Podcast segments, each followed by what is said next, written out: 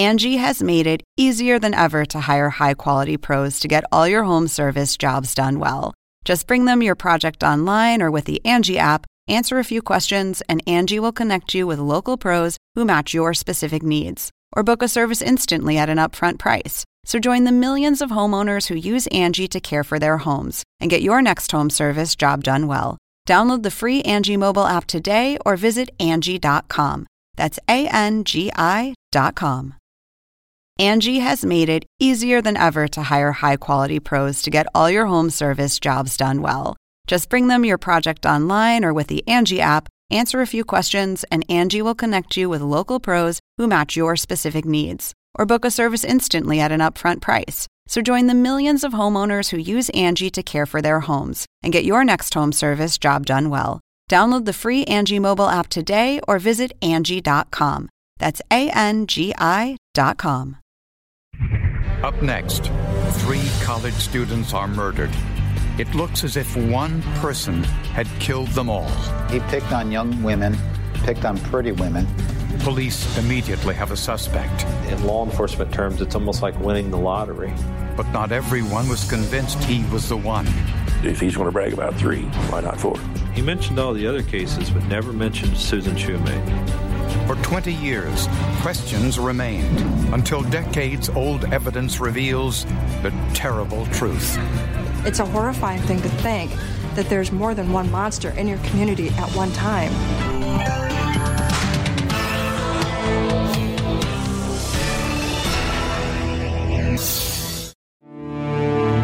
It was a week before the fall semester began in 1981. Susan Shoemake moved back to the campus of Southern Illinois University at Carbondale. She was anxious to start her senior year. She had just gotten a job at the radio station, and she was going to be uh, doing some of the uh, the uh, broadcast work. Sue Shoemake, Section 3, Description, Narration, and Dialogue. On August 17th, Susan left the radio station just before 6 p.m. She planned to meet her girlfriend for dinner, but she never arrived. The friend who she was supposed to have supper with called her roommate, Mary. Mary did not know where she was at. Later into the night, approaching midnight, they've started calling all their friends. They've went to places where they thought she might have gone. The next day, with still no word from Susan, the police were notified. That night, officers noticed some trampled vegetation near a dirt footpath students used to walk from one side of the campus to the other. As he walked into the, the weeds a little deeper with the flashlight, and the, the weeds were quite high, it was very difficult to see. Then all at once he saw Susan's body. This was something that really undid us. This was it was obviously a horrible thing, and I immediately started crying. It was a very uh, terrible moment for me. It appeared that Susan had been beaten, strangled, and sexually assaulted. Police assumed the crime occurred just after Susan left the radio station between 6 and 6:30 p.m., which meant she was abducted and attacked in broad daylight. This was in the middle of the day that this happened, and I think that really that was one of the more scary things to people is that it was so random. Police asked anyone who might have seen anything suspicious to come forward. They also interviewed all of Susan's friends, including her past romantic relationships. There had been a few people who had attempted to date her that she had denied. So they, of course, became you know, part of a, a growing suspect pool. Police also had to consider whether the perpetrator was a stranger. Because of the location of the murder and its accessibility to a number of dormitories, they were looking at dormitory lists and who lived who lived in the area. She was such a blameless victim. The thing that we're all afraid of is some monster coming out of nowhere and snagging someone we love or snagging ourselves. And that's what happened to Susan. Then police learned of a remarkable coincidence. On the day Susan was murdered, a subcontractor working on the new campus gymnasium had employed a man who'd been a suspect in two murders. Both victims were students at the university. He was within three or four hundred yards. You got to remember, he's working on a campus where there are eight or nine thousand pretty girls walking around every day. The investigators of that day figured that if if a woman was raped and murdered, he's the one that did it.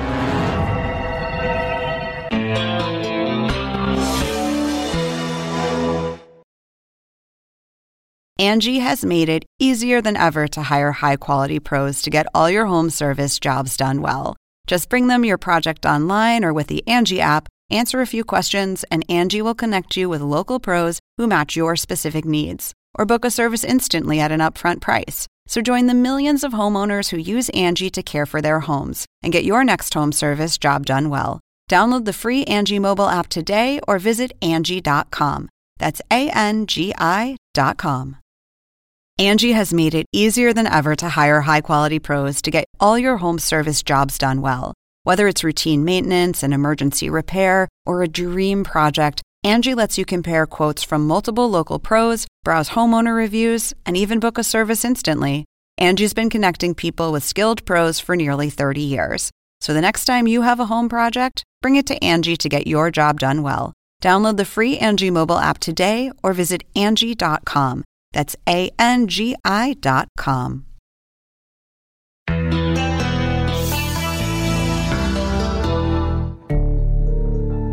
Within days of Susan Shoemake's murder, John Paul Phillips topped the list of suspects. He was known about town as kind of a hellion. I met him early in his life. He was uh, uh, had a terrible temper. I met him when he was perhaps 15 or 16 years old in a fight. He tried to beat some kid to death with a baseball bat. Phillips had been a suspect in the rape and murder of two other Southern Illinois University students five years earlier. 21 year old Teresa Clark was found raped and murdered in her apartment off campus. At the time, John Paul Phillips lived in an apartment about a hundred feet away. We worked that case to death. We didn't have any fingerprints. DNA was way in the future. We had no witnesses. Uh, We didn't have much of anything to go on. But we felt pretty comfortable that he might be our person. One year later, 24 year old Kathleen McSherry was also found raped and stabbed in her apartment. Again, John Paul Phillips lived in the neighborhood. Again, uh, no DNA, no fingerprints. Well, where's John Paul now? Well, it turned out he lived just a few blocks north. There had been insufficient evidence to arrest John Paul Phillips for either murder, but in Susan Shoemake's murder, police finally got a break.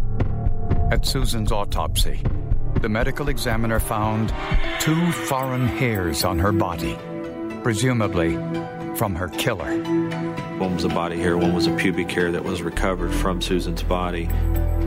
Phillips willingly provided hair samples for comparison. Based on microscopic examination, Phillips' hair was not similar, so he was eliminated as a suspect. Despite the hair analysis, Susan's family was convinced that John Paul Phillips was Susan's killer. And they didn't take Phillips into custody at the time. They didn't arrest him or charge him, which I didn't understand at the time because I thought that they had enough reason to. Later, Phillips committed several assaults that landed him in jail. He went out to the Devil's Kitchen Lake, spotted a young lady and her, her boyfriend uh, at one of the campgrounds, approached him with a gun. He went over to Car- uh, Carterville and, and kidnapped a girl, too. But police finally got a break in Susan Shoemake's case. First, they found Susan's yellow backpack in the Piles Fork Creek behind the dormitories. Her wallet was missing. Friends said she usually carried about $10. And a campus worker found a small red bag with some toiletry items not far from where Susan Shoemake was murdered. Inside, police found some identification. He finds a pharmaceutical bottle that has the name Daniel Willison, but it was prescribed at the Menard Correctional Center. They did some checking on him and found that he was uh, on parole, and so he became a, a person of interest. 21 year old Daniel Woolison had recently been released from prison for a burglary conviction. He was a handyman working on campus at the time of the murder. Daniel was working at the Quad Apartments which is probably about a quarter mile away from the crime scene. When questioned by police, Willison said he had an alibi for the night of Susan Shoemake's murder, that he was with a friend. And the officers took him to the various locations trying to find this person with whom he spent the night, were uh, unsuccessful. Willison cooperated with police and provided hair samples. But the next day, when police went to speak with him again, he was gone. In his room, they found a torn note. Some of the pieces were in the toilet, the rest were in a trash can. It read almost like a suicide note. I don't know why it's always me. I know I can't handle prison again. I know everyone is better off this way. Police continued to search for Woolison until they examined his hair sample. Willison's hair was not consistent with the hair found on Susan's body, so he was eliminated as a suspect. The case threatened to go cold until John Paul Phillips, now in prison for rape and kidnapping, allegedly bragged about his murders to his prison cellmate, Thomas Maccabee. He provides detailed information about these murders that only the killer would have known. Phillips provided details about the murders of college students Kathleen McSherry and Teresa Clark, but also confessed to killing a third woman, a waitress, Joan Weatherall. But he never mentioned Susan Shoemake. If he's going to brag about three, why not four? Police believe that John Paul Phillips killed Susan Shoemake too. But if they were wrong, a murderer was still at large.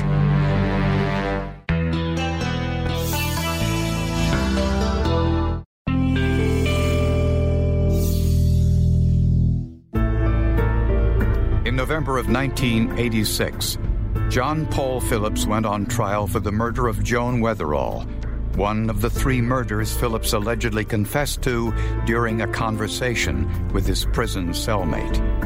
In fact, when we were done, the judge said, I'm not only satisfied he did this one, but I think you put on a good enough case. Uh, I could convict him for the other two. The judge said that in open court. On the day he was sentenced, Phillips addressed the court. He said, Well, I didn't kill her, but I hope she felt every bit of it. And the judge immediately sentenced him to death. Then he went off to prison to, on death row.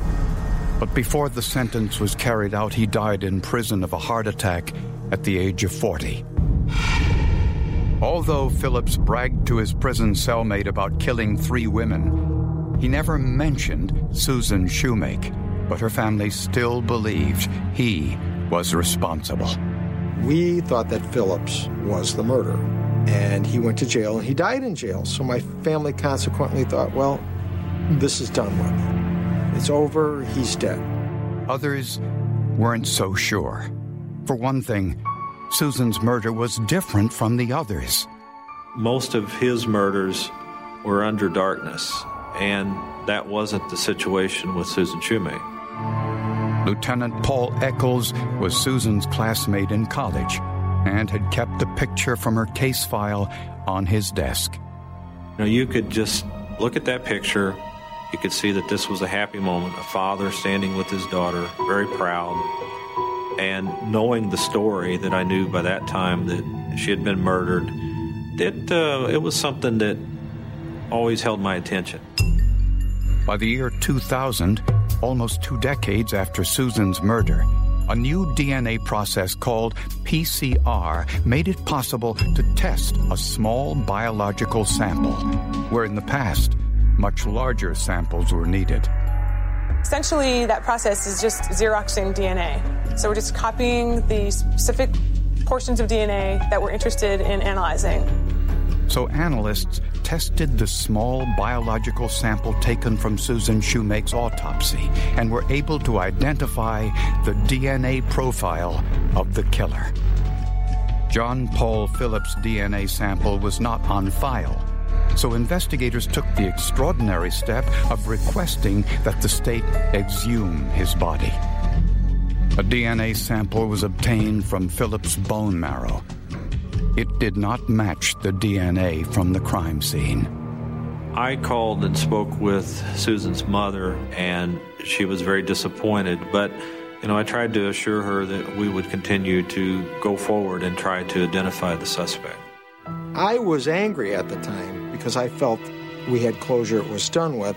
And there was more bad news. The DNA did not match anyone in the statewide database of known criminal offenders. If the killer wasn't Phillips, or anyone who committed a felony before the DNA database was created, then who was it? Know, where do we go from here? And the obvious answer is let's dig back into the case and let's see who else was a suspect in those days. Who else can we get a DNA standard from? Let's just keep going and, until we run out of suspects. The first person on their list was Daniel Woolison. He was originally a suspect. He was working a quarter mile away on the day of the murder. Then he ran off when police tried to question him. Police found him in Michigan, where he worked at an auto salvage yard. By this time, he was divorced with one child and did not want to talk with police. Woolison told them that he had provided hair samples and fingerprints uh, back in 1981. He was not interested in cooperating with their investigation. Investigators wanted a DNA sample. Woolison refused to provide one, and the courts refused to order one, citing the lack of probable cause. Woolison's hair was on file from the original investigation, but the samples didn't contain root material, so they couldn't be used to generate a full genetic profile. So investigators decided to try an unconventional method to get Woolison's DNA.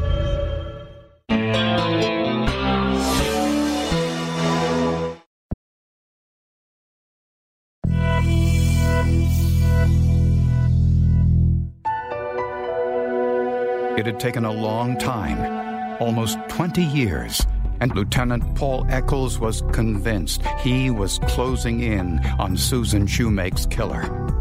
But only DNA could prove it, and the suspect, Daniel Woolison, wasn't willing to provide it. So Michigan State Police decided they'd take his DNA in a perfectly legal manner they decide to run surveillance on him. The, the, whole purpose was to try to get something that might have Daniel Woolison's DNA so we could either identify him or eliminate him. It wasn't easy. Since Woolison worked in an auto parts salvage yard, only other employees could get close to him without arousing suspicion. Then police learned he had recently sold his car, and they knew he smoked cigarettes so they traced the car to its new owner.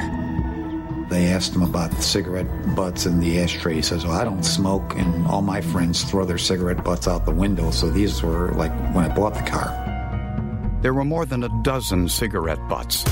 Police hoped at least one was from Daniel Woolison. They gave the evidence to DNA analyst Jennifer Andrew. What I gathered from speaking with the investigator in charge, there was a homicide about 20 years ago of a, a college student, and you know, me being recently out of college, it, it was a little bit personal for me.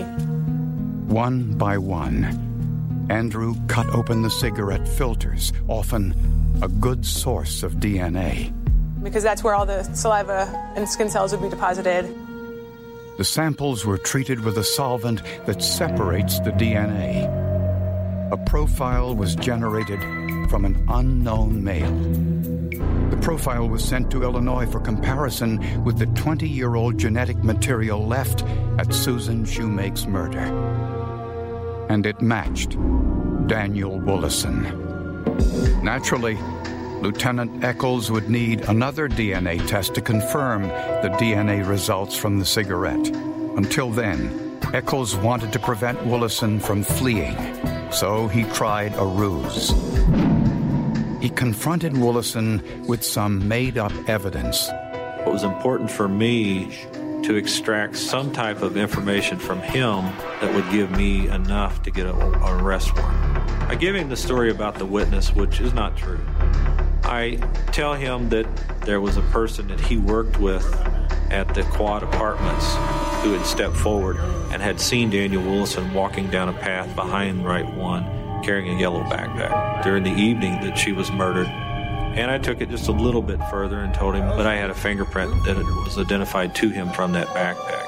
And then immediately, without me saying a thing, he said, You know, I only took $10 from that backpack. So I knew he was telling me the truth. So Woolison was arrested and he was forced to provide an additional DNA sample. That test left no doubt he was the source of the DNA found on Susan Shoemake. Prosecutors cannot fathom a reason for Susan Shoemake's murder. They believe Woolison saw her walking alone along the dirt path, and he decided to attack her. It was late in the day. No one heard or saw anything. He left behind his DNA, then took her yellow backpack, stole $10 from her purse, dumped it in the creek, then dropped his bag with a pharmacy prescription in it not far away. It's that randomness that's so frightening. She wasn't stalked, she wasn't selected. She would just happen to be in the wrong place at the wrong time. Despite the evidence against him, Woolison pleaded not guilty. In March of 2006, 25 years after Susan's murder, Daniel Woolison was convicted of first degree murder and sentenced to 40 years in prison. The university has now built a well lighted pedestrian overpass so students no longer have to walk through the overgrown dirt path where Susan was abducted and murdered. It was named in Susan's honor.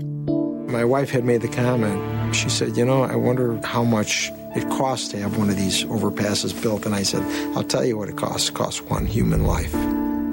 That's why we do what we do, uh, you know, to bring justice to these families. So the families deserve a lot of credit as well. They're the people who push us along the way. I went back to the site again after the trial, and I'd been beaten there by quite a few people. There were flowers and balloons.